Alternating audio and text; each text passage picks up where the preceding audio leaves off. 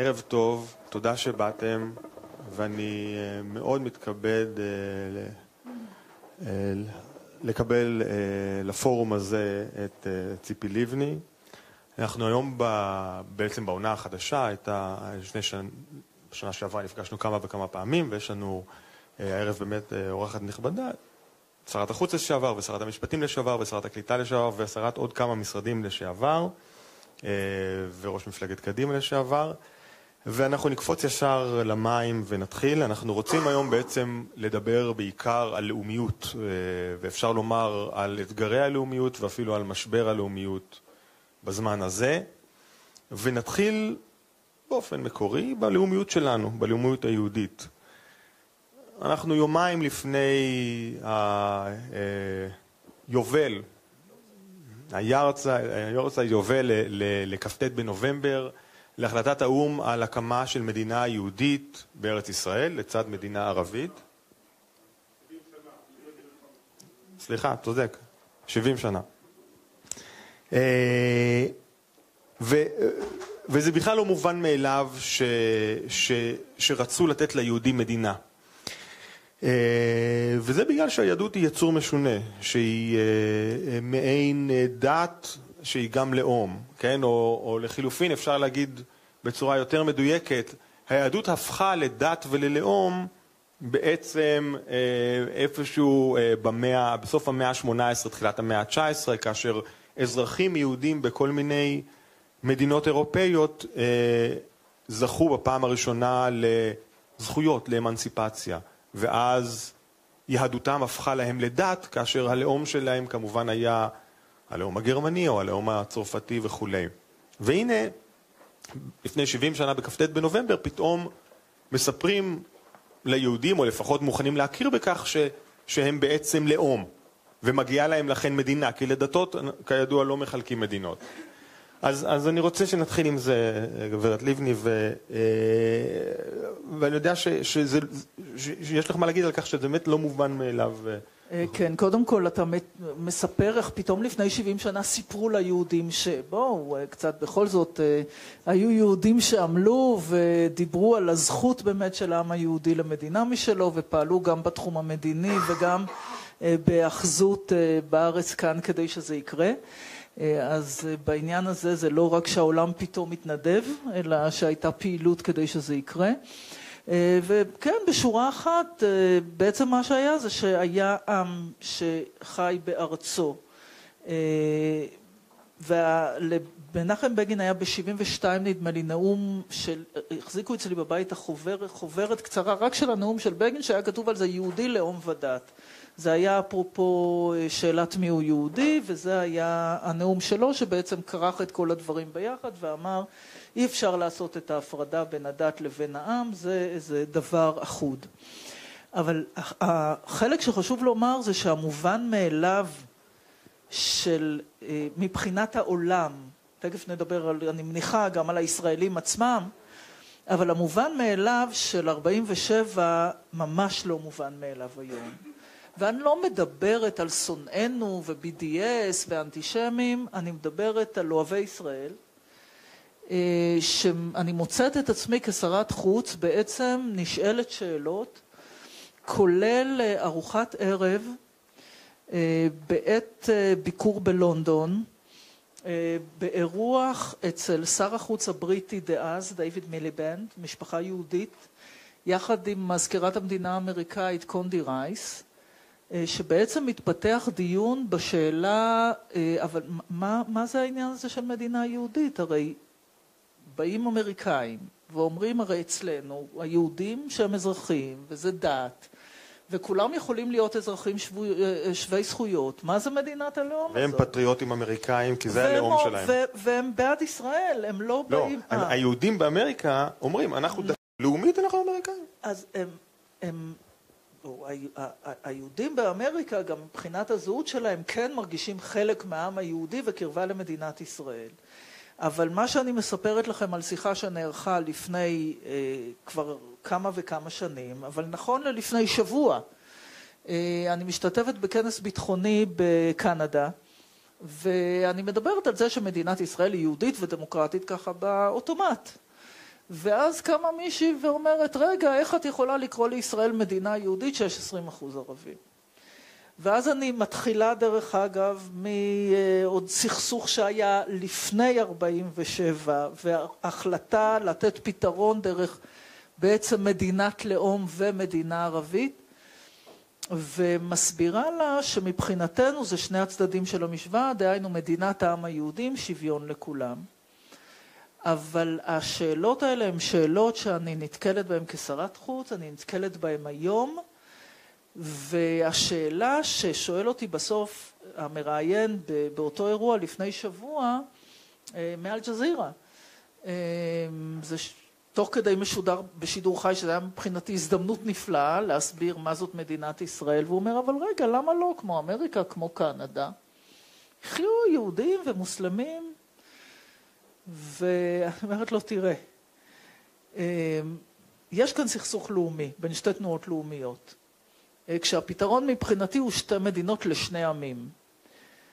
אבל לא יכול להיות שמצד אחד תטענו לזכויות לאומיות לעם אחד ותכחישו זכויות לאומיות לעם אחר על הדרך. זאת אומרת, זה דבר שלא יכול להתקבל. ו... אבל כן. הרי, הרי זה הסיפור, כדי להכחיש את הזכויות הלאומיות היהודיות, דת, כמו שמי שרוצה להכחיש את הזכויות הלאומיות הפלסטיניות, אומרים אומר שפלסטינים אינם עם. הם לא עם. וממילא אין להם זכויות לאומיות. כן. אותו דבר בכיוון השני. קרה כאן, קרה כאן משהו עצוב במהלך השנים. אז קודם כל נשים את הדברים על השולחן. חלק שרוצים לפגוע בזכות הלאומית של העם היהודי מנסים לדבר על זה בלשון של דת. אבל אני נתתי עכשיו סיפורים ושיחות שהיו לי עם אנשים שהם לא ביקשו להכחיש כלום. הם אפילו בעדנו. והם בעצם לא מבינים מה זה העניין הזה של מדינה יהודית, שלא לדבר על זה שהדבר הראשון שעולה על דעתם זה מדינה יהודית, זה עניין דתי, ואז יש להם ספק בדבר הזכות, והדבר השני שהם רוצים להבין באמת מה מעמדם של אנשים שאינם יהודים בתוך, ה, בתוך המדינה הזאת.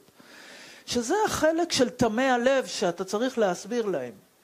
וזה עדיין נדרש לעשות את זה. אבל למה בכלל התהייה הזאת עולה? זאת אומרת, האם אנחנו עשינו משהו לא בסדר, או ששמא היצור היהודי הוא מלכתחילה אניגמה כזאת שהיא לא מובנת באופן מובן מאליו אף לאוהדיה? אה, קודם כל, בגלל הניתוק, אתה נתת את התיאור בעצם של עם שחי בארצו, בריבונות משלו, שנותק מהטריטוריה, חי בגלות, והשתמש בעצם, כאן אני אשתמש בז'בוטינסקי, משתמש בעצם בדת כקליפה מאוד נוקשה כדי להבדיל בינו לבין העמים שבהם הוא חי. אבל בתפיסת העם והמדינה שבה הוא חי, הניתוק הזה אה, יצר אה, בעייתיות במהלך השנים. השואה האיומה פלוס הציונות כתנועה לאומית, איפשהו חיברו את זה ויצרו את היכולת או אפילו הרצון של העולם להוריד את הבעיה הזאת מסדר היום הבינלאומי אז ולפתור את הבעיה שהתרחשה כאן בארץ ישראל בסכסוך שהיה קיים כאן. וככל שעוברים השנים וככל שאנחנו נשארים באיזה מצב של סימן שאלה ושל סכסוך ושל אה, אה, מתקפות ושל כאלה שבאמת רוצים לשלול גם את הזכות שלנו, אז ככה אה, סימן השאלה בעצם הולך, אה, הולך וגדל. ואחד הדברים, אה, אתה אמרת מקודם, יש את אלה שרוצים לשלול את זה. קרה כאן דבר, אני, אני אומרת שכמעט הכל בחיים זה טיימינג. זאת אומרת, אתם יודעים, גם אם הייתי פוגשת את בעלי אולי בטיימינג אחר, בסיטואציה אחרת בחיים זה לא היה קורה, ואנחנו נשואים באושר הרבה מאוד שנים כבר. מה שקרה כאן זה שהאו"ם מניח על השולחן ב-47' הצעה למדינה אה, יהודית ומדינה ערבית. עוד לא עוסקים בפלסטינים כעם נפרד. ואז הפלסטינים נסמכים בעצם על קיומה של המדינה היהודית בדרישה שלהם להגדיר גם את עצמם. זאת אומרת, בהצהרת תוניס בעצם, שהם מתכנסים לדרישה למדינה משלהם, הם אומרים המדינה היהודית כבר קמה. ועכשיו מגיע גם לנו. זה מפה זה מתחיל. זאת המדינה הערבית שהבטיחו בכ"ט בנובמבר. רק שנייה, בסדר. אבל הם נסמכים על זה שחלק מההחלטה בוצע וליהודים יש מדינה. צודקים, לא? זאת הייתה נקודה של טיימינג מוצלח לרגע, אבל אז היהודים אומרים, עם פלסטיני, אין כזה דבר. ואז אנחנו בעצם שוללים מבחינתנו את הזכות שלהם בעצם להתכנסות במדינה משלהם, ואנחנו מגיעים אחרי האוסלו למשא ומתן, ואז קורה הדבר הבא. בעצם אהוד ברק בקמפ דיוויד בשנת 2000 מציע פתרונות למיניהם, וקלינטון קובע את זה במה שנקרא הפרלמנטים של קלינטון, ואני מסתכלת ונעשה לי רע. ממה נעשה לי רע? אני רואה שבעניין הפליטים הפלסטינים בעצם הם יכולים לחזור לאחת מחמש אופציות. המדינה הפלסטינית, כשתקום, ה-swap territories, המקומות שאנחנו ניתן להם כפיצוי, אמורים לתת כפיצוי, המדינות שבהן הם חיים עכשיו, מדינות מארחות שיסכימו לקבל אותם, קנדה וכאלה, ומדינת ישראל. רק מה? כתוב שם שמדינת ישראל תוכל לקבוע את המספר. ואני נחרדתי, כי אמרתי, רגע, מה זה העניין הזה של שתי מדינות לשני עמים? זה אומר שכל מדינה נותנת פתרון לעם אחר. לימים אני שרת הקליטה,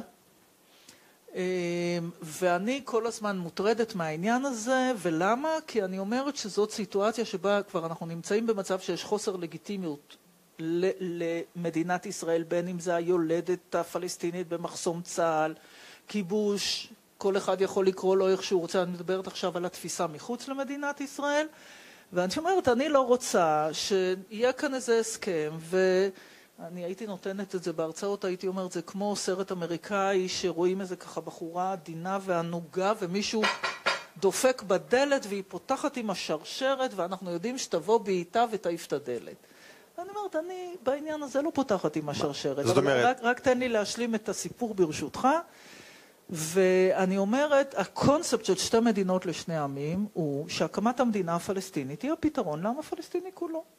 נכון, אבל הרי כשמדברים על חזרת פליטים לגבולות מדינת ישראל, מדברים על איזשהו עניין סמלי שמכיר וכולי, איזשהו מספר שהוא עשרת אלפים או מאה אלף. ואני, ואני טוענת שאם אנחנו הולכים על הקונספט של שתי מדינות לשני עמים, אני לא רוצה להעמיד את מדינת ישראל במצב שבו אני עכשיו מחליטה, קודם כל כל המצלמות יעברו מהמחסום של צה"ל למחנות הפליטים בלבנון, שבה הם באמת מוחזקים בתת-תנאים, עם איזה מפתחות על הצוואר, ועכשיו אנחנו נגיד זה כן חוזר, והוא לא חוזר, וזה הבית ביפו, וכל הדברים האלה ייכנסו למהלך של חוסר לגיטימציה או דה-לגיטימציה של מדינת ישראל על עצם הקמתה, אפרופו אתה מדבר נכבה ועוד.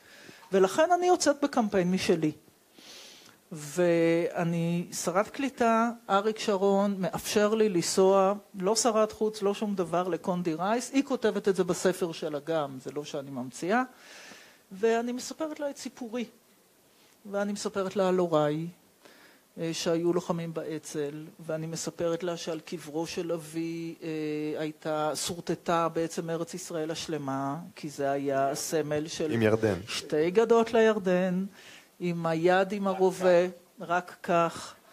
ואני אומרת לה, תראי, אני תומכת בעיקרון של שתי מדינות לשני עמים כדי לסיים את הסכסוך, אבל אני רוצה לדעת שהסכסוך מסתיים, ואני לא רוצה שיהיה מצב שבו יש מדינה פלסטינית וממשיך סכסוך בין המדינה היהודית למדינה הפלסטינית עכשיו סביב סיפור הפליטים. ואני אומרת לה, תראי, אני שרת קליטה, ואנחנו, מדינת ישראל, מרגע הקמתה, גם קלטה את אלה שהגיעו אחרי השואה, וכאלה שהיו צריכים לעזוב את מדינות ערב, ממדינות חבר העמים ואתיופיה, ובהגדרה גם מדינת ישראל היא באמת הבית לכל יהודי בעולם, גם אם הוא אזרח אמריקאי.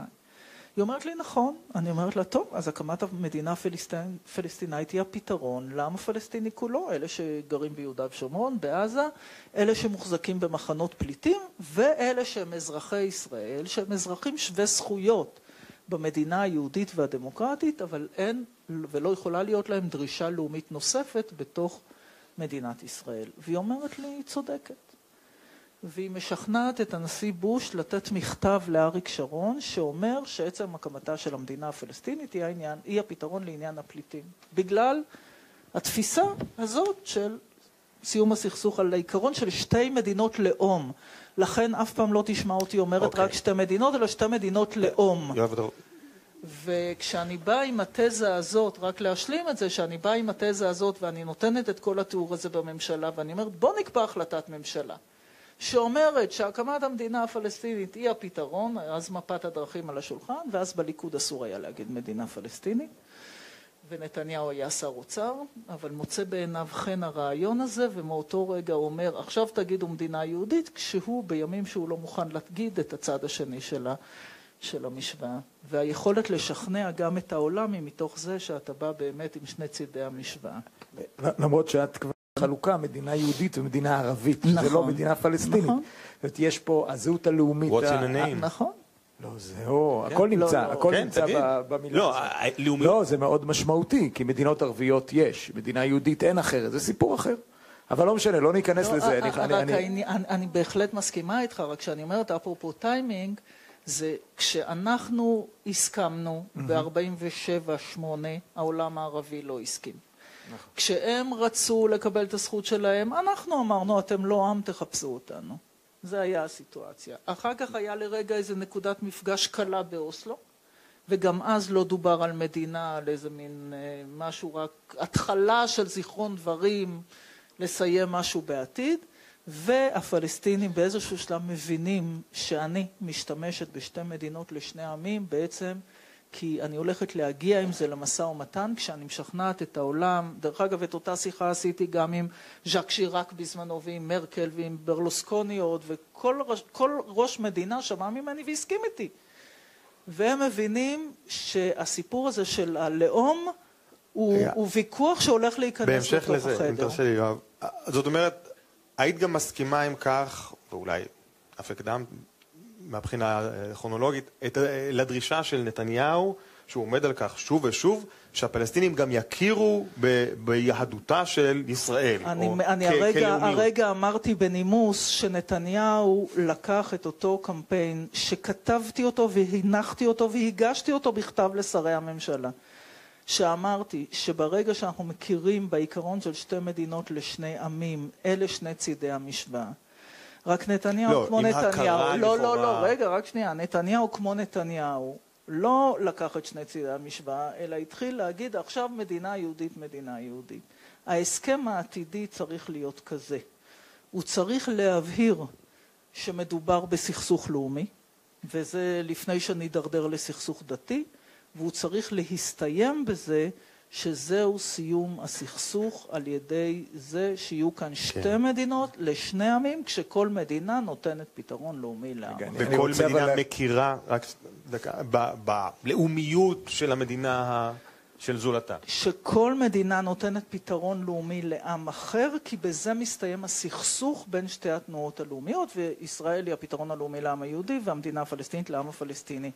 אבל מה, מה הבעיה בדרך שבעצם נתניהו מתנהל? כשאני אני מסבירה שזה הכל מתחיל בזה שאני בעצם משכנעת את העולם שזה הפתרון ואין בלתו. גם שרון... כי הוא. הפך את זה, לצערי, למצב שבו לכאורה, וזה דבר שאני חושבת שהוא לא נכון לנו, הזהות הלאומית שלנו תלויה במה יגידו הפלסטינים. זאת אומרת, תגידו עכשיו מדינה יהודית, ואם מחר הם יגידו אנחנו לא מדינה יהודית, אז אנחנו לא מדינה יהודית, אנחנו מדינה יהודית כי החלטנו, כי קיבלנו את ההכרה הבינלאומית, כי זאת מגילת העצמאות שלנו, זאת הזהות שלנו. אני מביאה את זה בהקשר שהוא הקשר נכון יותר, שמסיים סכסוך לאומי, סיום הסכסוך, המשמעות שלו הכרה הדדית, אבל הסיפור הזה של תגידו עכשיו שאני מדינה יהודית, תנו לי את האוקיי הזה, אני לא צריכה אתכם בשביל זה. אבל אולי, אולי זו פרשנות לא הוגנת של מה שנתניהו עושה. אני פשוט אומרת, הייתי שנייה, שם, לא, אני- כן. האם זה לא נכון להגיד, אני חושב שזה מה שנתניהו אומר הרבה שנים, הוא אומר, אין עם מי לדבר כי הם לא מוכנים, זאת אומרת, גם לא. אם נגיע, הרי הוא אומר שתי מדינות, אומר בשקט, אומר, אומר ו, ולא אומר, לא משנה. אומר, כלומר, העניין של מדינה יהודית משמש אצלו כתירוץ או כהסבר למה אי אפשר להתקדם. לא, לא צורך להגדרה שלנו, אני לא לא, אה, הבנתי אה, אף פעם נכון, שאנחנו נכון. זקוקים לא, להגדרה הזאת. לא, לא, הוא לא חושב כך, אבל כמו עוד הרבה דברים, הוא מביא לזה שהתוצאה תהיה גרועה, ואני אסביר. אני, למשל הסיפור הזה זה סיפור שלא סופר. לא סופר. למה הוא לא סופר? כי עשיתי את זה בשקט, כי לא הייתי שרת חוץ, וכי אפשר לי להגיד את זה, ואלמלא קונדי רייס כותבת את זה בספר שלו, שמרתי את זה בשקט. פגשתי את uh, בוש לפני שהוא דיבר באו"ם, עשה מה שנקרא דרופים שהייתי שרת חוץ, שאל מה להגיד בנאום שלי, אמרתי, אתה הולך לדבר על הסכסוך? הוא אומר, בוודאי. אמרתי שאתה מתייחס להתייחד, לישראל? זה כשרת קליטה, את אומרת? כשרת חוץ כבר, אחר כך. זה, זה דבר שאני כל הזמן עוסקת בו. הוא נכנס לחדר שנה. על 2007 לדעתי, 6-7. הוא נכנס לחדר, עושה דרופין, אני הולך לאו"ם, מה להגיד? אני אומרת לו שאתה מתייחס לסכסוך, רק תדבר על סכסוך לאומי ועל זה שמדינת ישראל מדינה יהודית. הוא אומר את זה באו"ם, שואל אותי, היה, אני אומרת לו, מצוין, לא רציתי לספר לחבר'ה. הסיפור הזה שבו עכשיו נתניהו לא,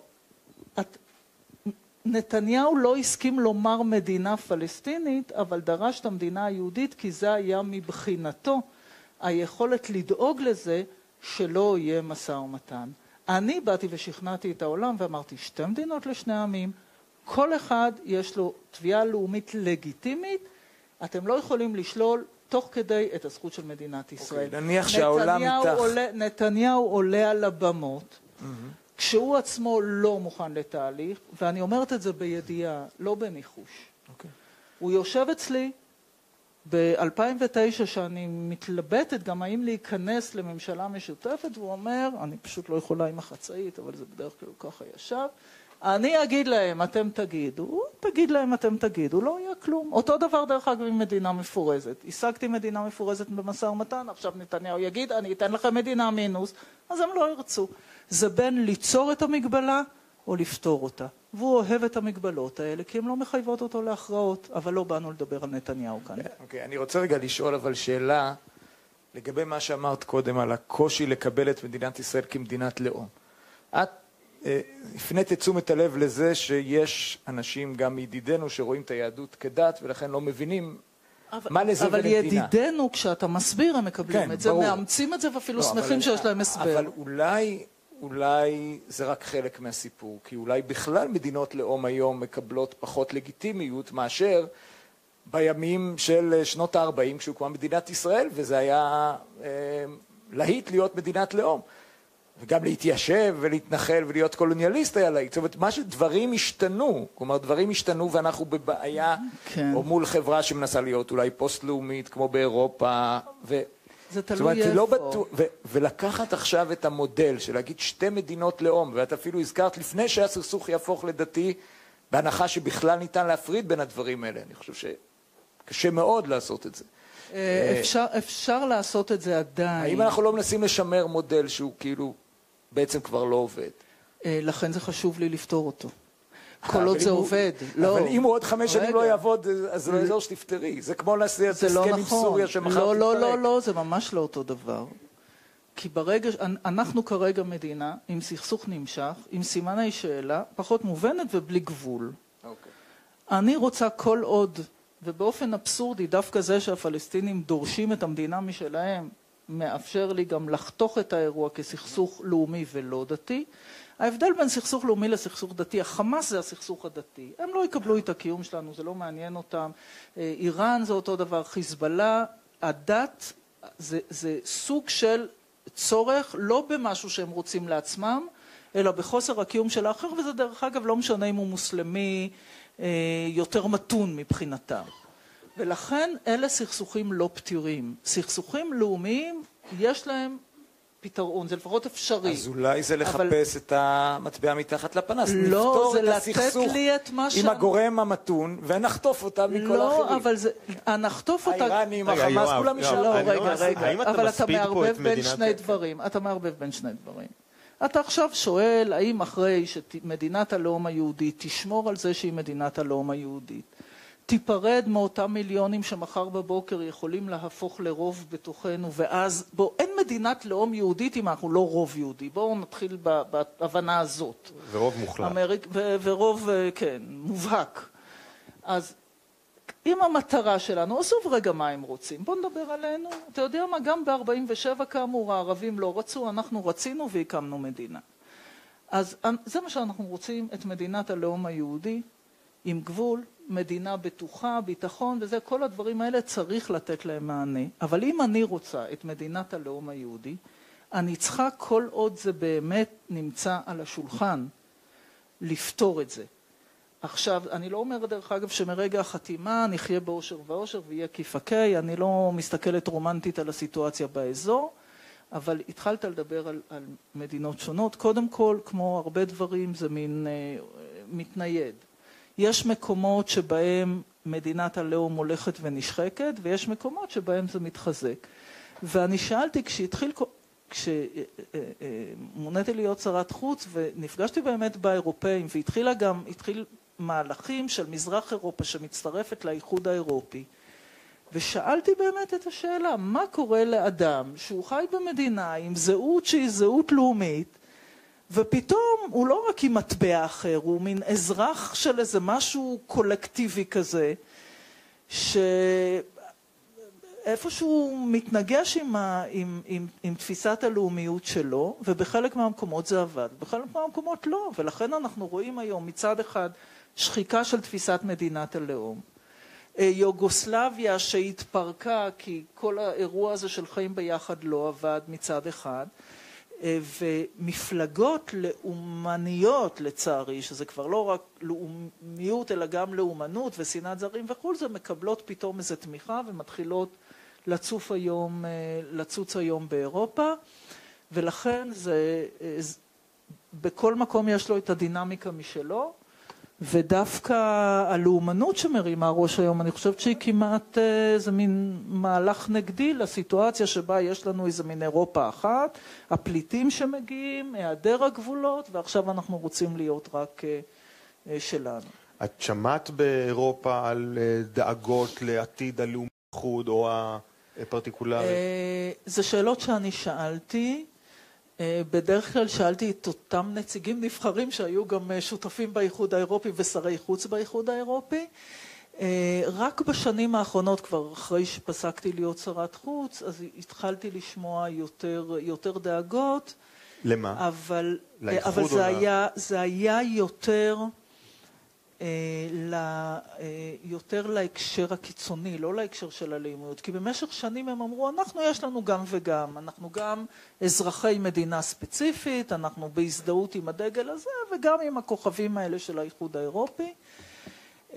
הדאגה שאני שומעת הם בעיקר אנשים שהם יותר בתפיסתם ליברליים, לא אומר שהם לא לאומיים, אבל הם מאוד מוטרדים מעליית הלאומנות, והשימוש בזה באופן מאוד פופוליסטי ומאוד חריף.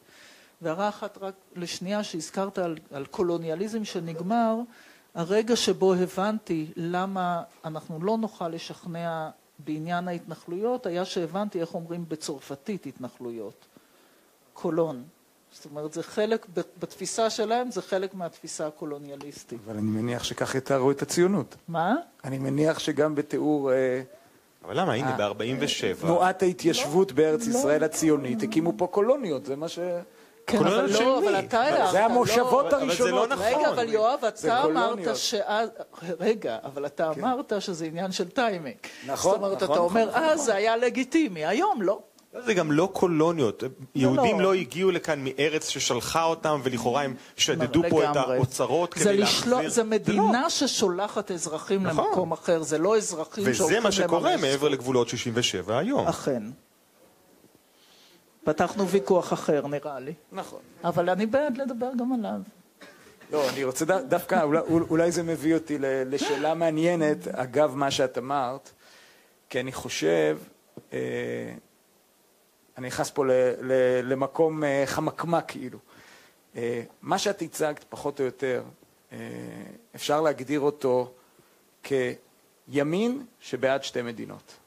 זאת אומרת, אני אומר, בשיח הישראלי בסך הכול... לי אתה יכול לקרוא ירוק עם נקודות סגולות. אין בעיה, לא, לא. שהכינויים האלה לא משנים לי. למה זה חשוב? למה זה חשוב? טוב, גם נתניהו ימין לכאורה בעד שתי מדינות. נכון, אני לא רואה את ההבדל הדרמטי.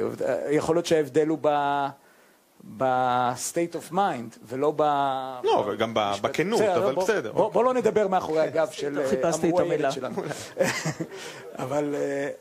לא, אז אני אומר, יש פה עמדה שאומרת, עמדה מאוד ציונית, מדברת על מדינת הלאום היהודית, מדברת על הזכויות שלנו, וגם כאשר על למה חשוב להגיע לשתי מדינות, בעצם אמרת, מדינה פלסטינית לא מעניינת אותי, מעניין אותי. נכון. הסגירת הגבולות של המדינה היהודית וההכרה בה והלגיטימציה לגמרי. שלה וכולי וכולי. והקיום שלה והרוב היהודי כמדינת בתוכה. הלאום, נכון. אוקיי, אז אני אומר, זו, זאת עמדה, ואפשר לקרוא לה מרכז, אפשר לקרוא לה...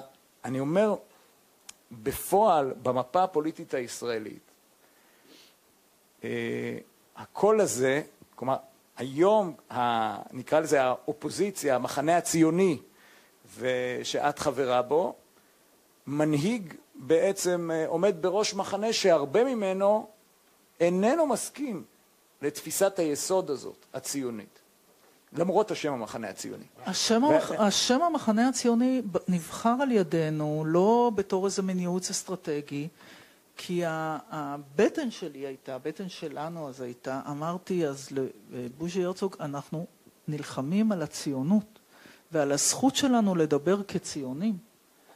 ולכן בחרתי את השם הזה, או בחרנו ביחד את השם הזה, כי זה מאבק על הציונות. לא, לא הבנתי, השאלה, לא, אתה אז אני רוצה, אז אני לא- רוצה, אולי, אולי לא הספקתי. אתה אני יכול לדבר יותר... לא, לא, לא, לא, אני חושב. שברוב הוויכוחים הפוליטיים שמתנהלים בשנים האחרונות, הם לרוב נחצים קואליציה-אופוזיציה כמו שתמיד, אז לרוב, מה שנקרא היום השמאל, שהוא כולל את המרכז, נקרא לזה כך, או את המחנה הציוני וכולי, הוא בהרבה דברים מקדם אג'נדה שאפשר לקרוא לה פוסט-לאומית, אג'נדה מאוד אינדיבידואליסטית, אג'נדה שמתעניינת בזכויות אוניברסליות ומאוד חוששת השמאל? מנרטיב פרטיקולרי. אולי מאיר. לא, אני אומר, נו, לא, גם. אני אומר בוויכוחים. יש, יש שורה של ויכוחים בשיח הציבורי, כן. אוקיי, הוויכוחים לרוב נחתכים ימין ושמאל.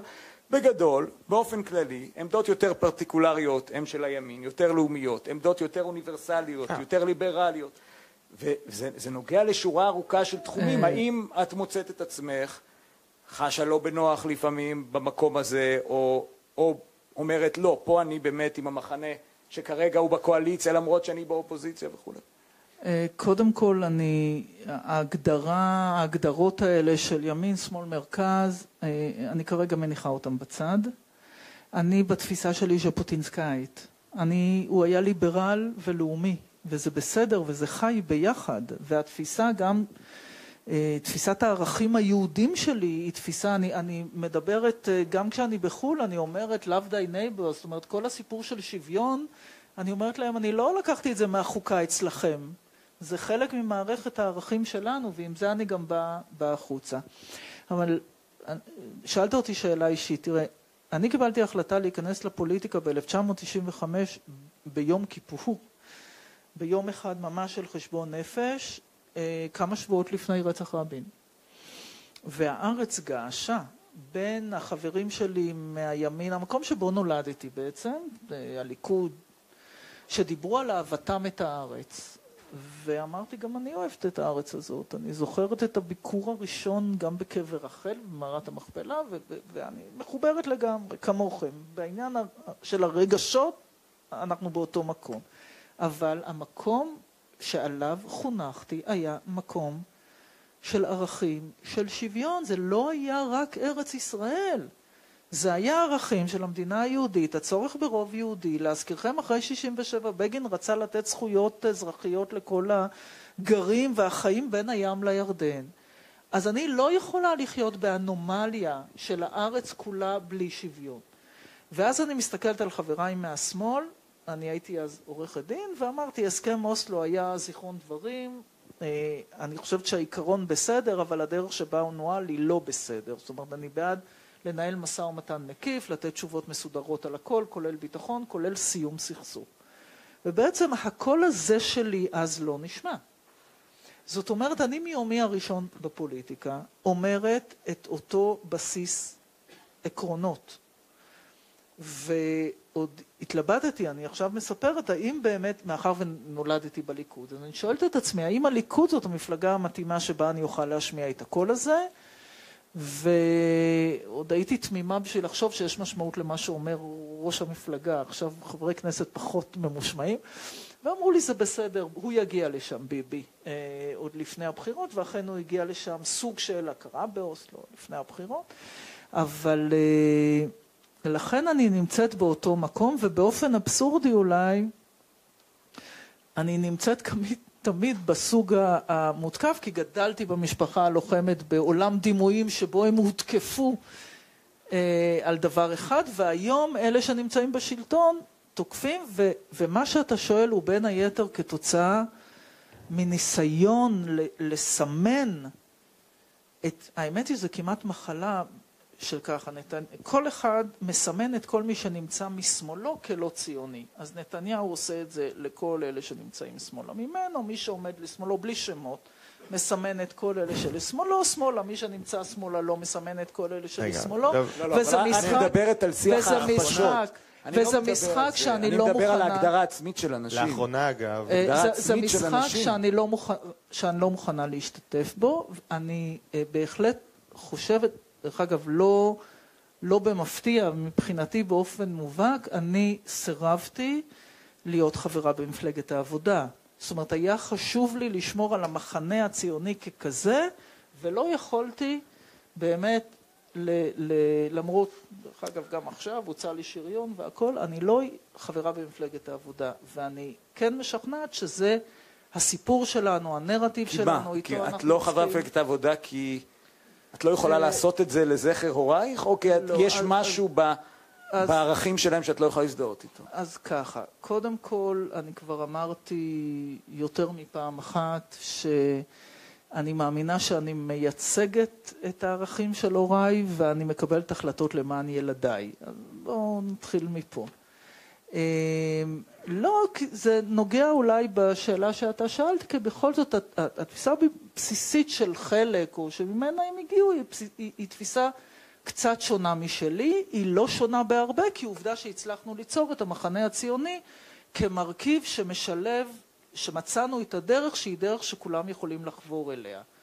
אבל זו דרך שיצרנו אותה כדרך משותפת ל, ל, לשתי תנועות, נכון שאחת גדולה יותר והיסטורית והשנייה זה פחות או יותר אני, אבל, אה, אבל זה כן נדרש שיח, וגם עשינו את השיח הזה לפני שיצאנו לציבור. האם, okay. אוקיי. מהם הדברים שחשובים לנו? אני רוצה לנו? לחזור שנייה לחלוקה. כל, העבודה המאורגנת מפריעה לי, למשל. אני רוצה לחזור שנייה לחלוקה דת לאום ביהדות. ויואב, אני רוצה להדגיש משהו. כאשר אנחנו מדברים על מדינה יהודית, וכאשר היהדות אה, מוגדרת גם כדת וגם כלאום, יש איזושהי נטייה, ואני חושב שמזה הם מפחדים גם בעולם וגם במחנה השמאל היותר אוניברסליסטי אצלנו, שיחידת הבניין המרכזית או הבסיסית ביותר של המדינה תהיה היהודי, תהיה החבר בקבוצה האתנית המסוימת ולא האזרח. ואם אנחנו מדברים על ז'בוטינסקי, הוא ידע יפה מאוד לומר, קודם כל אנחנו מדינה של אזרחים. כל יחיד מלך, נכון, האזרח במרכז. ואזרח זה גם כמובן אזרח לא יהודי. עכשיו, וזו תפיסה שהיום אני חושב הולכת ומטשטשת ומדלדלת במחנה שאפשר לקרוא לו הימני יותר, כן? גם בליכוד ובוודאי הלאה. שהסכנה היא שבעצם יהיה מובן מאליו שיהודים הם העיקר, במובן של מקבלים יותר זכויות. ואנחנו רואים את זה בסקרים גם. לצערי, אתה צודק, נכון. אני עדיין הופתעתי מהנתונים האחרונים שראיתי, אבל אתה צודק לצערי. נכון, זה יצא עכשיו במכון הישראלי לדמוקרטיה על, על יחסי יהודים וערבים. אה, אתה רוצה להגיב לזה? לא, אני אומר, צריך לזכור בהקשר הזה שאנחנו לא נמצאים בעולם סטרילי. כלומר, השאלה איננה הלא יהודי, השאלה היא הערבי. זה לא הדרוזי ולא הצ'רקסי ולא הרוסי. השאלה היא הערבי. לא, לא, אני חושב שהרבה מאוד מהאנרגיה השלילית שיש, יש בגלל חשש מחוסר נאמנות, חשש מגיס חמישי, הזדהות עם האויב, דברים כאלה, שהם חששות אמיתיים, ומדינת ישראל נכשלה בסופו של דבר בחשבון היסטורי באינטגרציה של החברה הערבית לתוך החברה הישראלית, בישראליזציה. אפשר להגיד שהיא נכשלה בגלל הערבים, אפשר להגיד שהיא נכשלה בגללה, לא משנה כרגע. בשורה התחתונה, הדיבור על 20 אחוז אה, שהם אזרחים שווים ושהכול נינוח פה הוא לא נכון, הוא לא עובד ככה. רגע, אני לא יודע למה אתה אה, מגדיר את זה ככישלון אפילו. זה שהם מזדהים כלאום או כקבוצה אתנית משל עצמם, אתה מצפה שזה יעבור? אה, זה רק מחזק את הטענה שלי שהסכסוך זולג פנימה.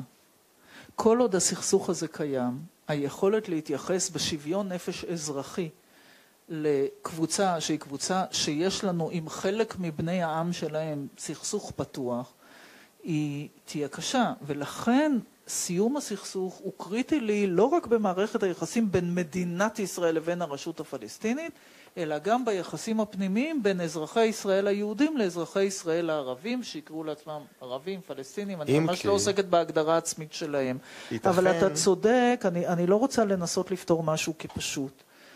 כי אנחנו מאז ומתמיד, אה, היה לנו קשה לעשות זיהוי אחד. אני זוכרת כילדה שנתנו לנו בכל מיני כאלה מפגשים לשרטט על צד, בצד, בצד אחד היה יהודי, בצד שני ישראלי, ושאלו אותנו מה אנחנו מרגישים יותר, יהודים או ישראלים? ובעצם עצם השאלה הזאת יוצרת אה, הנגדה בין, כי באותו רגע אני שוברת את הראש, מה אני יותר? מה? ואני, התפיסה שלי היא מאוד יהודית דרך אגב, ואני שמתי את עצמי בסדר הזה יהודייה ישראלית. אבל, ואז זה גם עוסק בעוד שאלה עכשיו, שאנחנו רואים את הנתק עם יהודי התפוצות, האם באמת החיבור שלי הוא ליהודים שחיים מחוץ לגבולותיה של מדינת ישראל, שאני מרגישה מאוד מחוברת אליהם, מתוך שותפות, וכל אחד יכול לממש את האמונה שלו אם הוא מאמין כן או לא ועל פי דרכו, ואתה יכול להיות בן העם היהודי גם בלי להאמין, ואתה יכול לממש את האמונה שלך איך שאתה רוצה, אבל יש לנו גם מערכת שלא, משת... שלא מדברים עליה, לא רק תרבות והיסטוריה משותפת ולא רק סבל משותף, העניין הזה שיש לנו מערכת ערכים משותפת, שאנחנו הפסקנו עליה בכלל לדבר. לא, איפשהו זאת הבעיה, שהמערכת הערכים היא כבר לא כל כך משותפת. היא נש... ופה לא האירוניה הגדולה. לא כי היא נשחקת, נכון. לא, לא, יש פה איזושהי אירוניה שדווקא ככל ש... הארץ, נגיד האוכלוסייה היהודית בארץ הופכת להיות יותר אתנוצנטרית ויהודית, כך הניכור כלפי יהדות ארצות הברית בהיותם יהודים נכון. הולך ומתגבר, אבל זה גם על רקע זה שמערכת הערכים איננה אותו דבר. ובאופן אבסורדי, ככל שהופכים את המדינה או את היהדות ליותר דתית ויותר קיצונית, ככה בלי להרגיש, אתה חותר תחת התפיסה של העם היהודי וזכותו למדינת לאום משלו. העמיות היהודית. לא, ככל שאתה הופך לא את זה לאלמנט, נכון, נכון, יותר דתי. והאם זה החיבור, או באמת החיבור לאזרחי ישראל הערבים שחיים כאן, ואנחנו אזרחים משותפים במדינה משותפת. יש פה שאלה חשובה, אני אומר, בקטע הזה של יהודי, אה, את אומרת, שתמיד אפשר לזרוק משהו, כל אחד זורק את זה למגרש השני, שבגלל שהיהדות היא יותר דתית, אז הישראליות נהיית פחות יהודית, משהו כזה. אה, דרך אגב, לא אמרתי את זה, אבל אתה צודק. אוקיי, לא, אבל אני אומר, זה גם הפוך, זאת אומרת, זה, הנה, אגב המשחק ששיחק קודם על יהודית וישראלי, אני לא זוכר מי אמר את זה, אה, אחרי הבחירות, אחת הבחירות שהימין ניצח, היהודים ניצחו את הישראלים. זה היה איזה, מי, מי אמר את המשפט הזה? אחד מסביבות פרס. דרך אגב, זה, סליחה. עכשיו, שנייה. עכשיו, לא, את... אבל זה קמפיין. רגע, סליחה. זה קמפיין של נתניהו. לא, לא, לא, לא, לא, לא, לא, סליחה, זה בא משמאל האמירה הזאת. זו הייתה אמירה ביקורתית. של אה, בסדר, ישראלים לא שחשו שהיהודים ניצחו אותם, זה חושב שזה... אז מישהו בארץ אינני שותפה, אינני שותפה לאמירה הזאת. לא, לא, אוקיי, בסדר. אבל זה לא בדיוק, בדיוק, זה בדיוק קשור למה ששאלתי קודם על השיוך המחנאי שלך, כי באמת אני חושב שבמחנה שרואה עצמו אה, מרכז ושמאלה, אוהבים, כאילו יש חשדנות כלפי ההזדהות הטבעית הזאת כיהודי, ואמירה בוא אני, אני רוצה להיות עם זהות אזרחית, עם זהות ישראלית, כי היא יותר כללית, כי היא פחות טעונה, כי היא יותר נכון. שוויונית, לא, לא משנה, היא לא פרטיקולרית. קרו כאן כמה, כמה דברים. קודם כל הייתה את התפיסה הציונית של הצבר האולטימטיבי, שחותכים את השורשים שלו. זו הייתה התפיסה עם קום המדינה.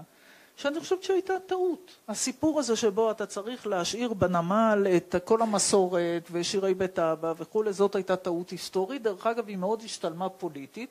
אני גדלתי בביתר, יחד עם בני השכונות. וה, והמנגינה הייתה מנגינה שהיא באמת הייתה ביטוי, זה היה איזה חיבור של אלה שניתחו אידיאולוגית עם אלה שניתחו אה, חברתית ועדתית. אז קודם כל זאת הייתה, הייתה תפיסה כזאת. הדבר השני, ברגע שהמונופול על יהדותה של המדינה נמצא בידי מוסדות שהם מוסדות סגורים ומדירים, אז הצ... הצד השני שלו הוא צד שהולך ו... ומתרחק מהדבר הזה, וזה החלק שמצער אותי. זה לא הפוך? זה לא כשצד מפסיק להתעסק ביהדות, אז נהיה מונופול למי שכן מתעסק בה. לא, אף פעם, אני עוד לא ראיתי אף פעם מישהו שמוכן לתת לי, למשל, לגייר בצורה יותר פתוחה, או לחבר אנשים ליהדות בצורה אחרת, כי זה מונופול פוליטי. לא, והמונופול הזה ניתן בתחילת ימי המדינה על ידי בן נכון. גוריון, אנחנו יודעים את זה. זה פוליטי כשז'בוטינסקי... אתה מדבר על הרבנות. בסדר, לא, אבל כשמדברים על, הרבה פעמים מדברים על מונופול על היהדות. על איך מפרשים את התורה, על, על, אה, על לא, לימוד לא. היהדות, כל הדברים האלה, פה יש... לא, אז קרה... המונופול הוא תולדה של נטישה. הוא לא תולדה של נטישה. של נטישה חד משמעית. לא, לא, אני אקח עוד... מי שהפסיק לעסוק במשהו. כי מה שקרה... כמה דברים, סליחה. קודם כל אני אקח גם את זה שהיו תהליכים שבהם אנשים שחיו כאן...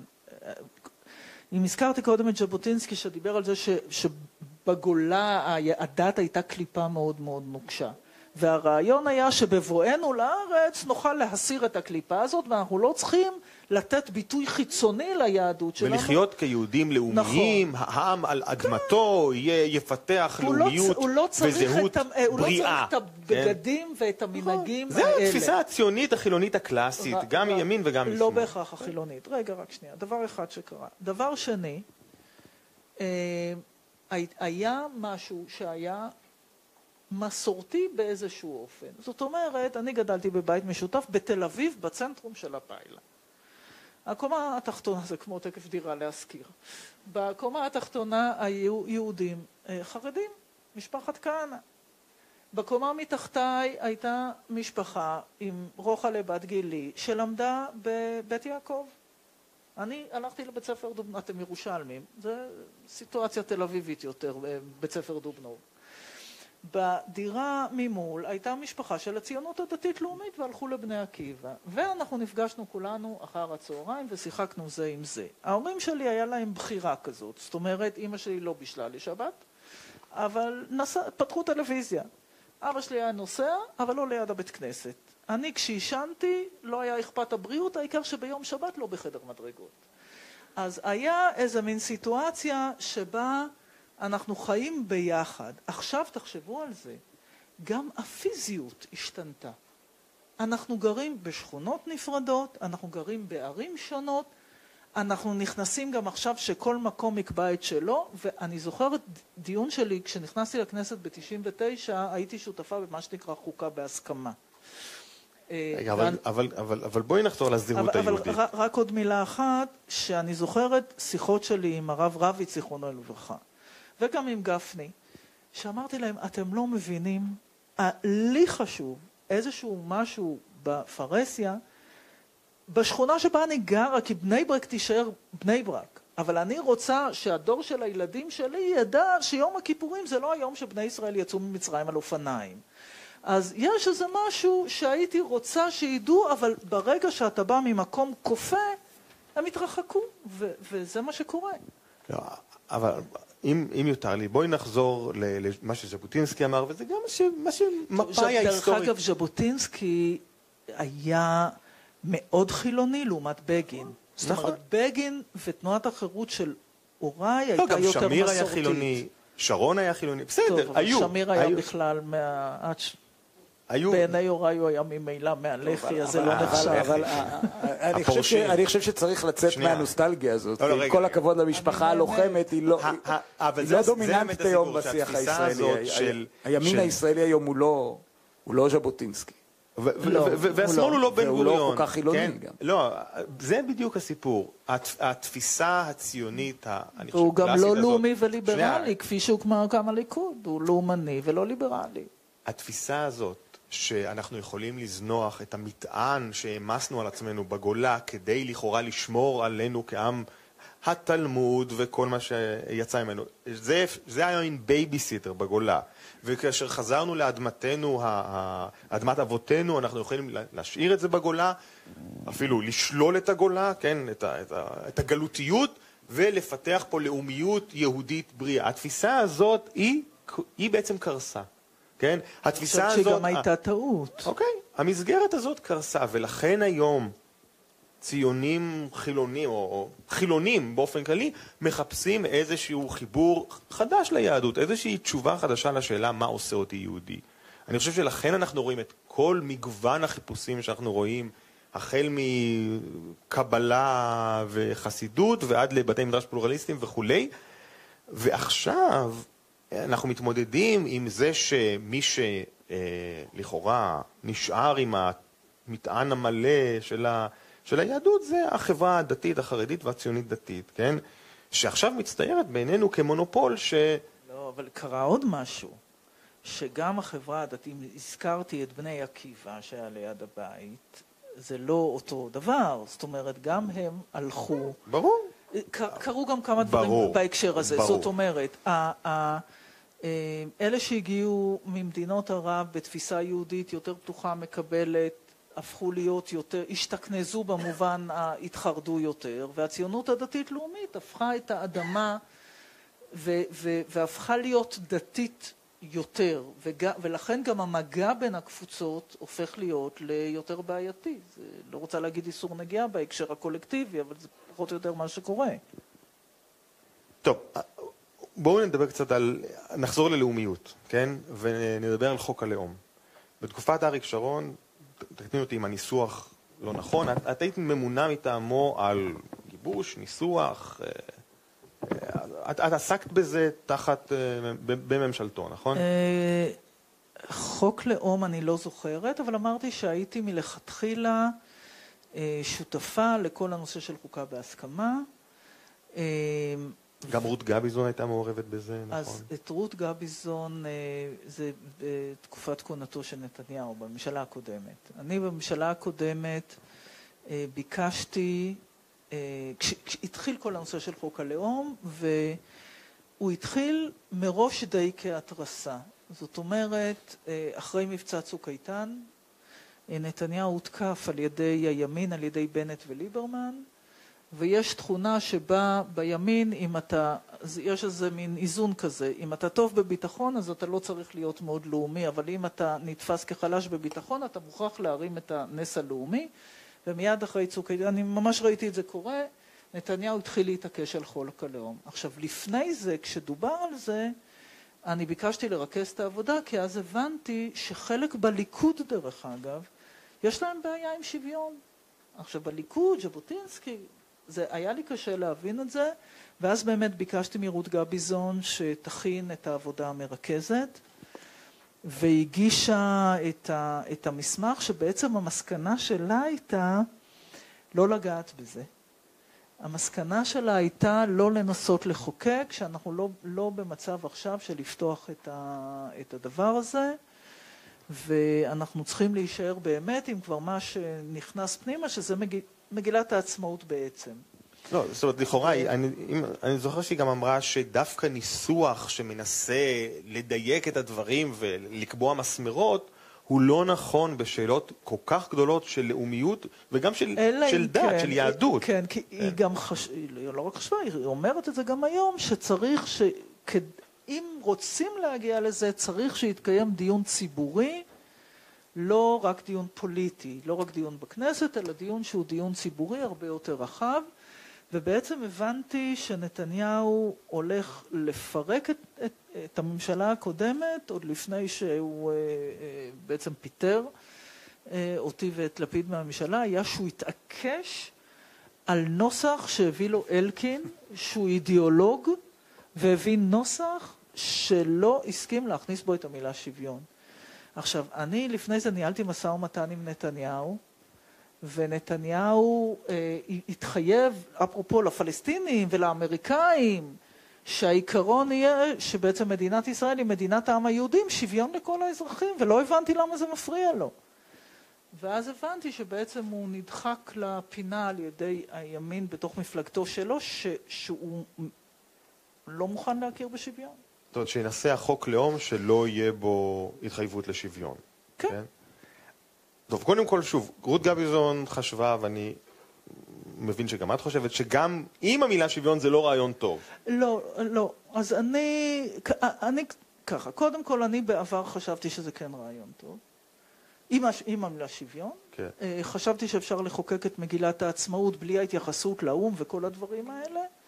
אה, אפילו היו לנו כמה ניסיונות בקדימה להביא. האירוע מבחינתי התחיל, אולי לזה אתה מתכוון, אה, אני יושבת ראש קדימה, אבי דיכטר מניח הצעת חוק על השולחן שהוכנה על ידי המועצה הציונית, שגם היה להם שיח איתי, וכשהבנתי במועצה הציונית שבעצם הם רוצים שיהיה סעיף שמדבר על מדינת העם היהודי ואת הדמוקרטיה הם יהפכו ממערכת ערכים למשטר דמוקרטי במובן הטכני, אמרתי, אני כן. לא שותפה.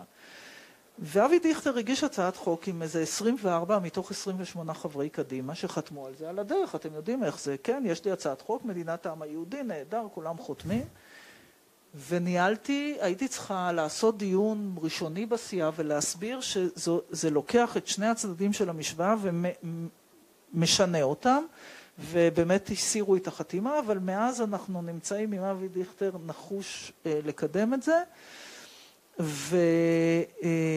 והיום, ואני, אם, אם אפשר להגיע לחקיקה שאומרת בעצם במשפט אחד, מה זה יהודית ודמוקרטית? מדינת הלאום של העם היהודי שוויון זכויות לכולם, לכאורה, בסדר גמור מבחינתי. אם אני מבין נכון. רק חלק מהעניין לא מקובל עליי. בסופו של דבר, אה, אחת המוטיבציות העיקריות לחוק הלאום היא שיש מין סוג של לקונה. בגלל שיש חוק יסוד כבוד אדם וחירותו, ובתי המשפט מתייחסים אליו, אין לה, אפילו לבתי המשפט, כשהם רוצים, אין להם כלי חוקתי, אלא אם כן הם מאוד רוצים, ואז הם יודעים, הם יודעים להשתמש במגילת העצמאות, אבל אם הם לא מאוד רוצים, או אם קצת קשה להם, אז אין בעצם משהו שיאזן, ייתן לזה את ה... ישלים את ה... כן. קודם כל, אה, זה נכון שהמהפכה החוקתית ב-92 אה, גרמה אה, לחלק גם מהמחוקקים ולחלק מהציבור ומהאקדמיה לבוא ולומר צריך לעשות את האיזון. רגע, ב-92 חוקק חוק חוק יסוד ו... כבוד האדם וחירותו, שפותח שזה נועד לעגן את ערך...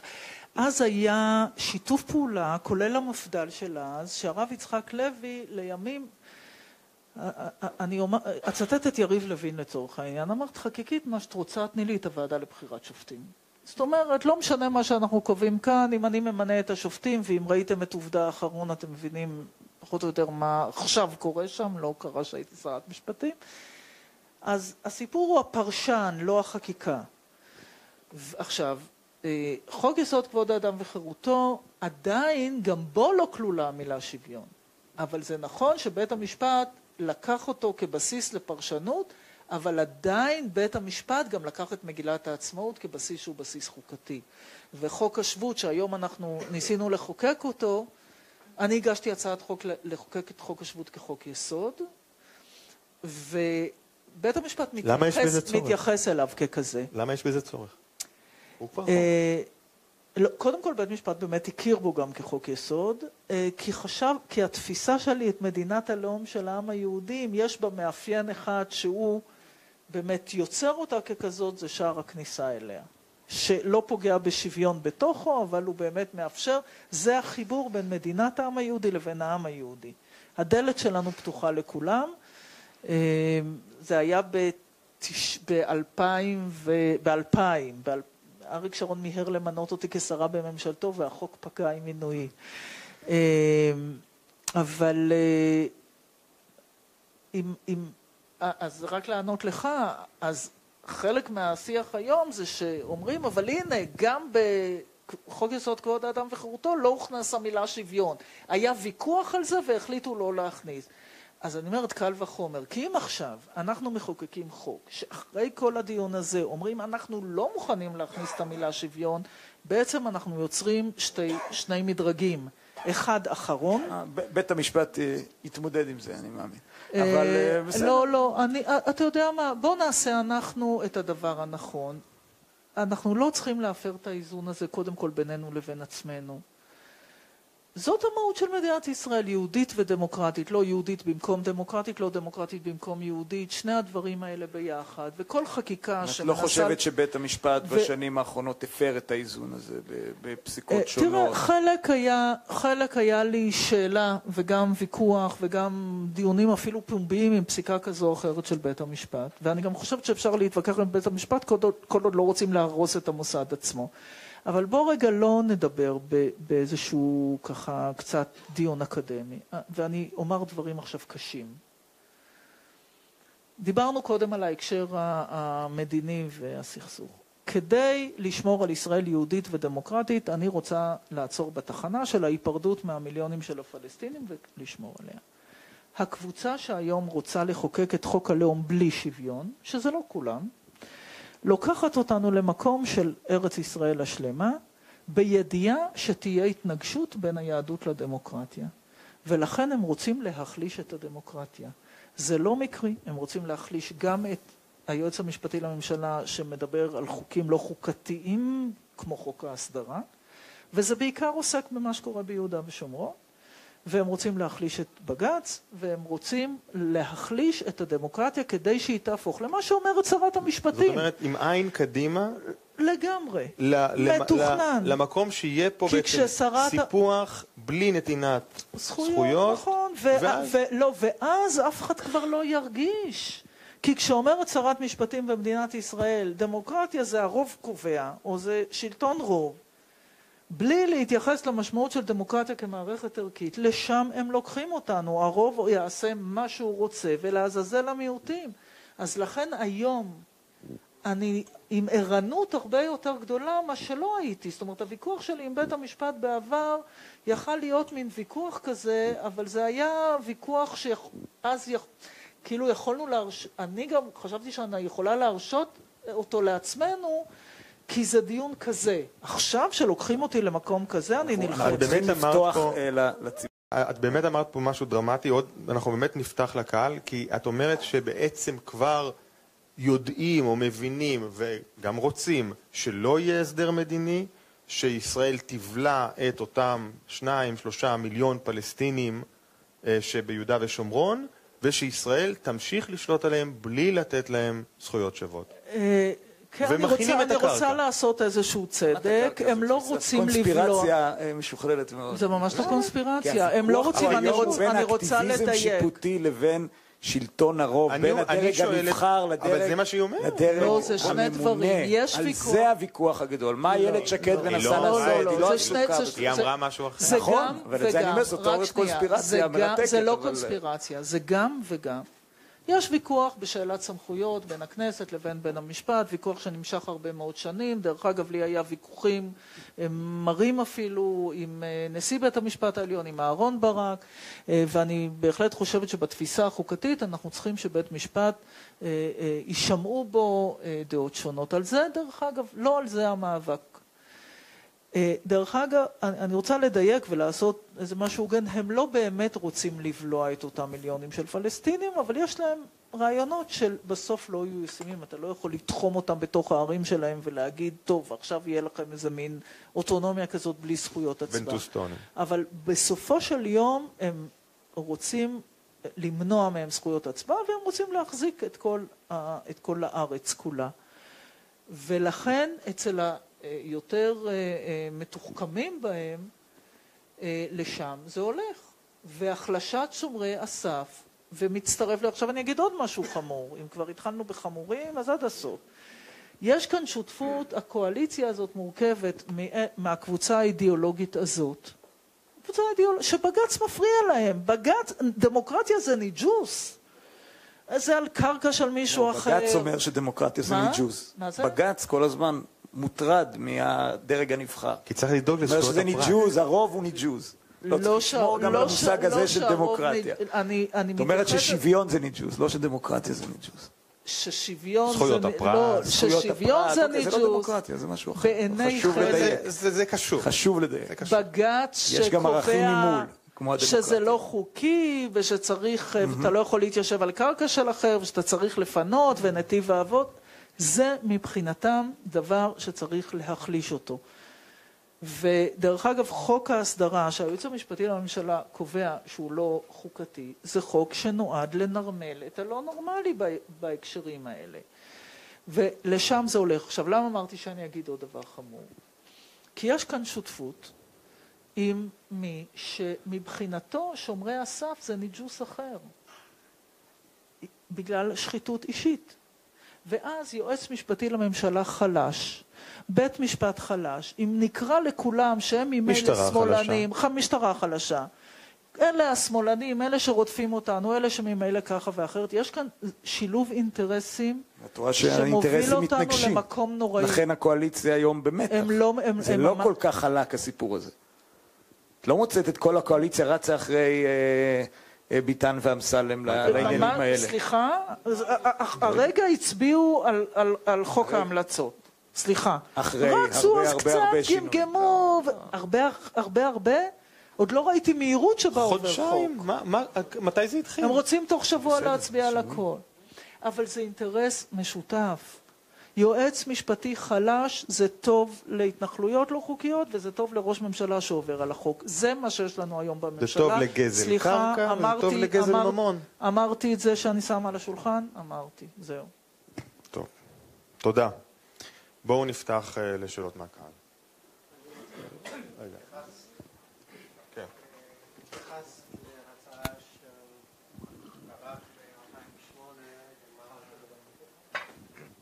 התייחסת להצעה של ברק מ-2008 ומה לא, ש... לא, מ-2000. ב-2000, סליחה, ומה שמצא חן בעינייך והמרכיב שלו.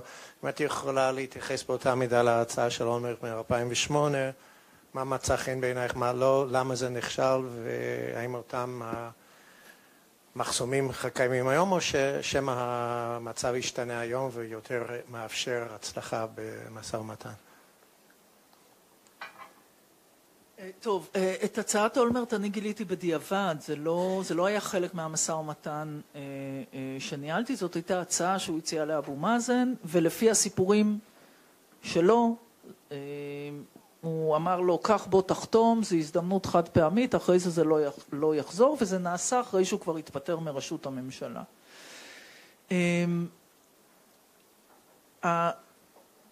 הרגע נתת, נתתי את התיאור למה בעצם נכנסתי לפוליטיקה, ואמרתי שחשבתי שזה מין דברים שהם זיכרונות דברים ולא הסכם מפורט שבו ברור איפה הגבול עובר ומה קורה מהצד השני ושהמדינה תהיה מפורזת ושיש לנו הסדרי ביטחון. אני לא אהבתי את הז'אנר הזה כי חשבתי שאי הוודאות או אי הדיוק או אי הפירוט מייצרים אחר כך את התסכולים הבאים, ועדיף לנהל משא ומתן שיוכל. לעשות את, כל, את הכל בצורה מפורטת ומסודרת. וזה היה בעצם המשא ומתן שניהלתי, וגם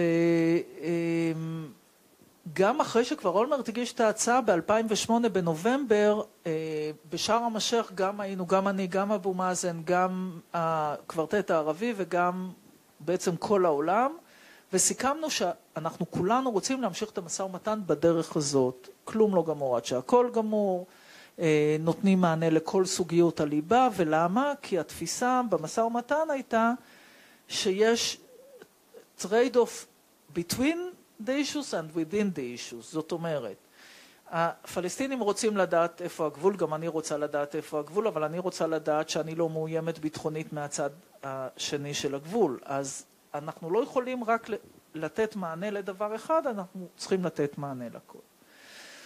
עכשיו, אבו מאזן לא נתן תשובה לאולמרט, ואני חשבתי שהסיטואציה הזאת, קצת התייחסתי לשני האהודים במובן הזה שב-2000 אהוד ברק דחף את יאסר ערפאת, אם אתם זוכרים, לבודקה של ה... אמרתי, הסיפור הזה של תן לי פלסטיני לכמה דקות, או תחתום פה ופה ופה, הזדמנות אחרונה, זה פחות, אה, אה, פחות, אני, אני חשבתי שזה לא נכון לעשות את זה ככה, אבל אני מודה עכשיו על שאלה שלא שאלת, ב-2014 הגענו עם האמריקאים למסמך עקרונות, אמ, שהסיכום היה שהאמריקאים יניחו אותו על השולחן, ונתניהו הסכים לנהל משא ומתן על בסיס המסמך האמריקאי, עם הסתייגויות שהוא יעלה אחר כך, אבל זה היה על גבולות 67 ועוד כהנה וכהנה דברים שלא בדיוק, אני חושבת, עומדים במה שהליכוד טוען לו היום. ואבו מאזן לא נתן תשובה, תשובה לאובמה. ולכן אני לא יודעת להגיד לך אה, תן לי עכשיו את ה... מישהו ומיד יש שלום מעבר לפינה. אבל יש משהו אחד שאני לא רוצה שאנחנו נעשה, ולכן דיברתי כל הזמן על מה אנחנו רוצים. כי העיסוק בעצם גם של אותה קבוצה שממילא רוצה את ארץ ישראל השלמה, וגם אם מחר יהיה פרטנר שמוכן לחתום, הם לא יחתמו. אני אומרת, בואו נחליט אנחנו, לעצמנו, מה אנחנו רוצים. אין פרטנר או יש בעיה בצד השני, אני נותנת דוגמה של Waze. ב-Waze אני רוצה להגיע ליהודית דמוקרטית, בתחנה אני רוצה הסכם, יש בעיה עם הפרטנר, יש לי פקקים בדרך, אני אעצור, אני אחפש נתיבים חלופיים, אבל אני לא אלך ליעד אחר. ולכן אני לא יודעת לנתח את האירוע של אולמרט, כי אני לא, לא... אני הייתי באירוע של משא-ומתן מסוג אחר לגמרי, אבל יש לי ביקורת, ואני גם אמרתי אותה לאבו מאזן. דרך אגב, בפגישה שחודשים אחרי זה נתניהו אמר שהוא מפטר אותי בגלל זה. שאני חושבת שהיה כאן פספוס הזדמנות למי שרוצה שתי מדינות לשני עמים. מי שרוצה לברוח מזה, אז uh, ניצל את ההזדמנות. אבל זה היה בעיניי פספוס. כי אם אבו מאזן היה אומר כן למסמך שנוסח על ידי האמריקאים, כשזה מה שנתניהו מסכים לו, אני חושבת שהיה קשה מאוד אחר כך לנסות ולסטות אה, בכלל מה, מאזור החיוג הזה. כפי שנעשה היום. אוקיי. או שתי מדינות לשתי עם, או שתי מדינות אה, לשתי עמים, אה, ואני רוצה לשאול אם נכשל, כלומר, אנחנו אחרי תהליך אוסלו ואחרי קמפ דיוויד ואחרי מפת הדרכים, אם כל זה נכשל, אם אנחנו לא צריכים, בתור מחנה השמאל אני אומר, לשקול פתרון שכולל בתוכו גם את הבעיות הרציניות ש... שתי מדינות לשני עמים לא נותן, שזה בעיית הפליטים ובעיית ההתנחלויות שכבר מעל חצי מיליון אנשים גרים שם, אנחנו לא צריכים לשבת ולשקול בצורה בסיסית ושורשית את הפתרון שלנו. כי כרגע אנחנו במבוי סתום, אני חושב, גם במצב שבו היינו במשא ומתן והנחנו את ההצעה כמעט הכי טובה שיש לפתרון הזה להציע, אם לא צריך לעשות חשבון נפש גם ברמה הפוליטית, ברמה האזרחית זה מתחיל לקרות.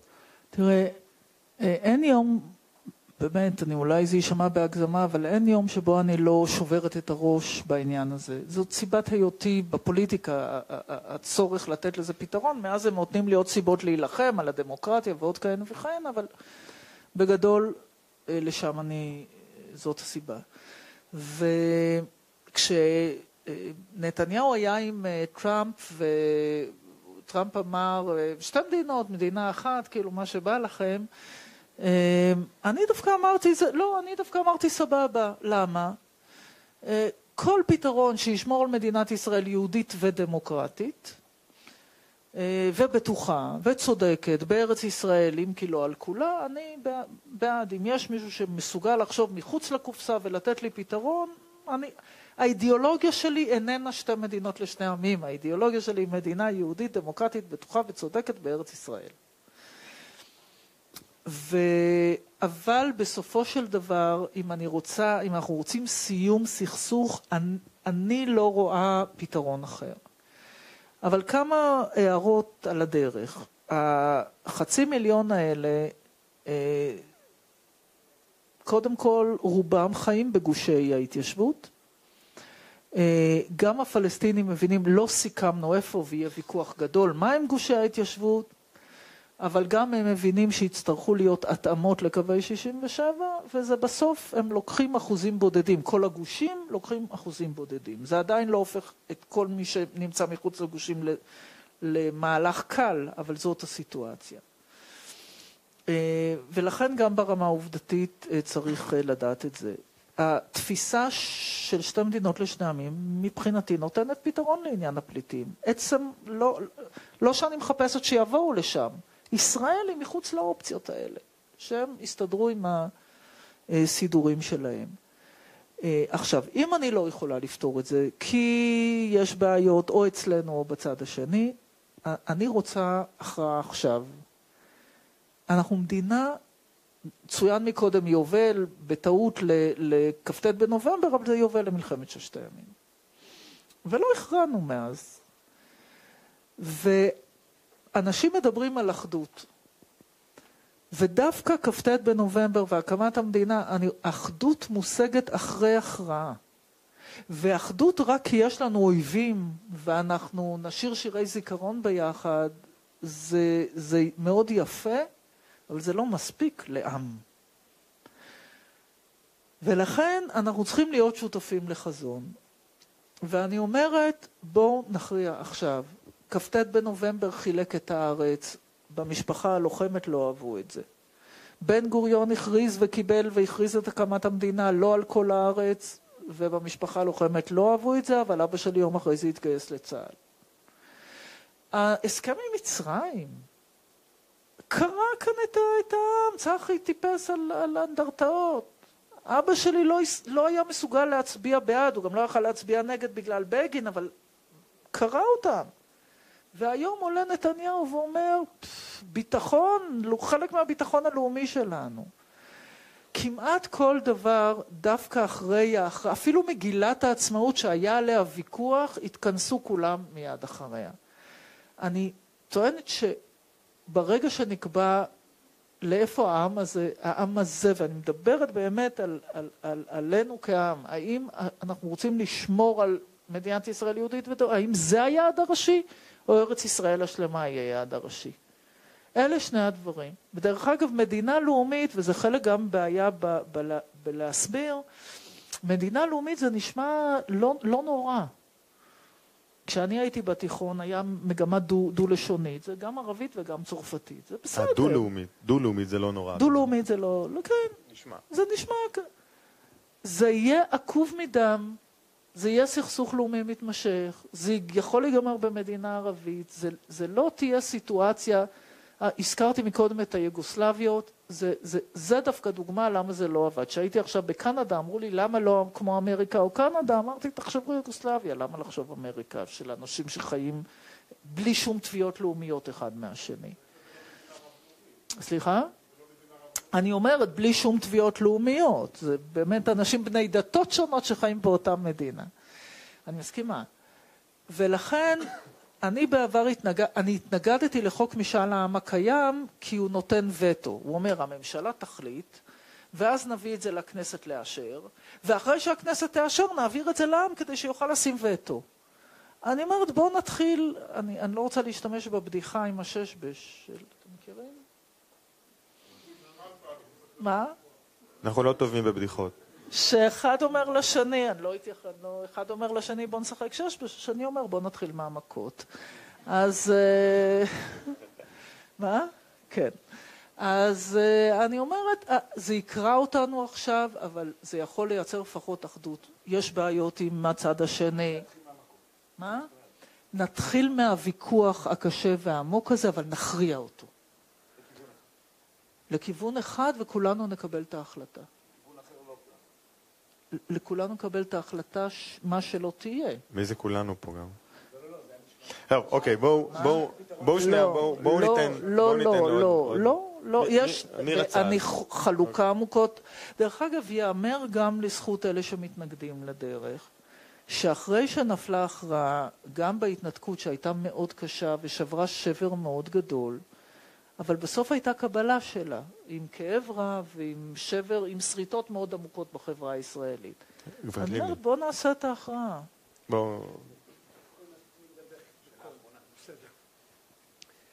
אם אנחנו לא מגדירים מה זה יהודי, ואם אתם עדיין חושבים על יהודי כדת, אז מה קורה? קודם כל הסכסוך הופך להיות בכלל דתי, שזה הרבה יותר גרוע. כי אנחנו אומרים יהודי דתי. עכשיו, מה זה דת? הדת של ההלכה, הדת של החרדים, הדת של אתאיסטים. הרי ברור, ברגע שאתם עושים את היהודי לדת, אתם נכנסים למבוי סתום. מכל הבחינות, מבחינה פוליטית עם ערבים, אבל מבחינה יהודית עם ארצות הברית, גם הם אומרים שהם דתיים. אני דתי. מה זה נקרא? אנחנו שייכים ללאום היהודי מבחינת אבות, אבותינו. אנחנו אולי מתנגדים לצורת הגיור להצטרף ליהדות הזאת, אבל אין זאת דת, כי אחרת איזה דת זאת? אפילו בהיסטוריה שלנו... על מה לא השאלה? אז לכן, האומנם? לא, אז לכן כשאתם מדברים על זה, קודם תגדירו מה זה יהודי. אתם מדברים כל כך הרבה על מדינה יהודית ומשהו אחר. אבל קודם כל, האם יהודי זה דתי? איזה דת? דת של הלכה, ולזה זה מתקדם, כי זה מתחיל עם שבת, לא שאני מתנגד, ברגע שאתם מתחילים בזה, אין לזה סוף. ולכן גם החרדים הופכים בארץ להיות החזקים. אני מתחזק, אני חוזר בתשובה. מה זה נקרא? אני חוזר לדעת מה שהוא חושד כדת. לכן השאלה שלי אליכם, תגדירו יהודי ואל תכניסו יהודי דתי, דת, כי זה מוכרח להיות... טוב, התחלנו, התחלנו מה, מהאמביוולנטיות של היהדות, נכון? שהיא, לפחות בעידן המודרני, הפכה גם לדת וגם ללאום. נכון, זה... עכשיו, אי אפשר למחוק את הצד הדתי. זה חלק מהעניין. צריך לראות איך אנחנו, כמובן, מנהלים משא ומתן בין הצדדים האלה. אני אומר, זה, הסטארט-אפ הגדול של אה, הרצל, שהצליח לכנס יהודים בעלי השקפות שונות מאוד למקום אחד על בסיס הרעיון שהם עם, וזה הצליח מאוד. אנחנו יושבים פה בזכות הסטארט-אפ הזה. אז, אז ההכרעה הזאת הוכרעה כבר. היום מתבלבלים איתה קצת, אבל עדיין הוכרעה שאנחנו ברוב ובראשונה עם. אני גם חושבת שבשאלה, כי יש קצת בלבול בין, בין אה, העובדה שהיהדות היא גם דת לבין להיות דתי. זה לא, שני הדברים האלה הם לא, הם לא אותו דבר. ולכן, על פי תפיסתי, אני דווקא אומרת שכל בן לעם היהודי יכול לממש את יהדותו באופן שונה. אני באופן משונה מאוד. במעט שאני הולכת לבית כנסת, אני באה עם החצאית שביס ויושבת בהכנעה בעזרת נשים. ואני מקבלת את זה שיהודים, בין אם כאן ובין אם במקום אחר, ישבו ביחד ויחגגו את היהדות שלהם באופן אחר. לכן אני... מת... כששואלים אותי על הפרדת דת ומדינה, אני אומרת בואו נפריד את הדת מהפוליטיקה. המונופול שניתן למפלגות הדתיות על היהדות היא הבעיה, לא זה, שאנחנו, לא זה שהיהדות היא דת. וזאת... גם דת. זהו? כן. כן, נפרוש בשיא, אני צריכה... יש לנו זמן לעוד שאלה? מה? כבר... אה, אז גברת לבני צריכה... אני צריכה לשוב לתל אביב. אם כך...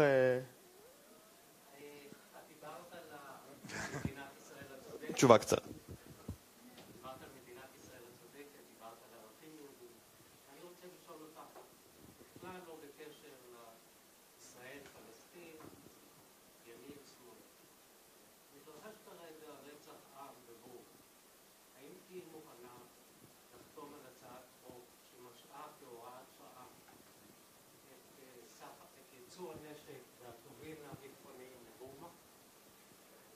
אני אומר באופן עקרוני שאני חושבת שיש לנו מחויבות כמדינה יהודית שלא להתעלם, לא להפנות עין ולא להרוויח מרעה שקורית לעמים אחרים.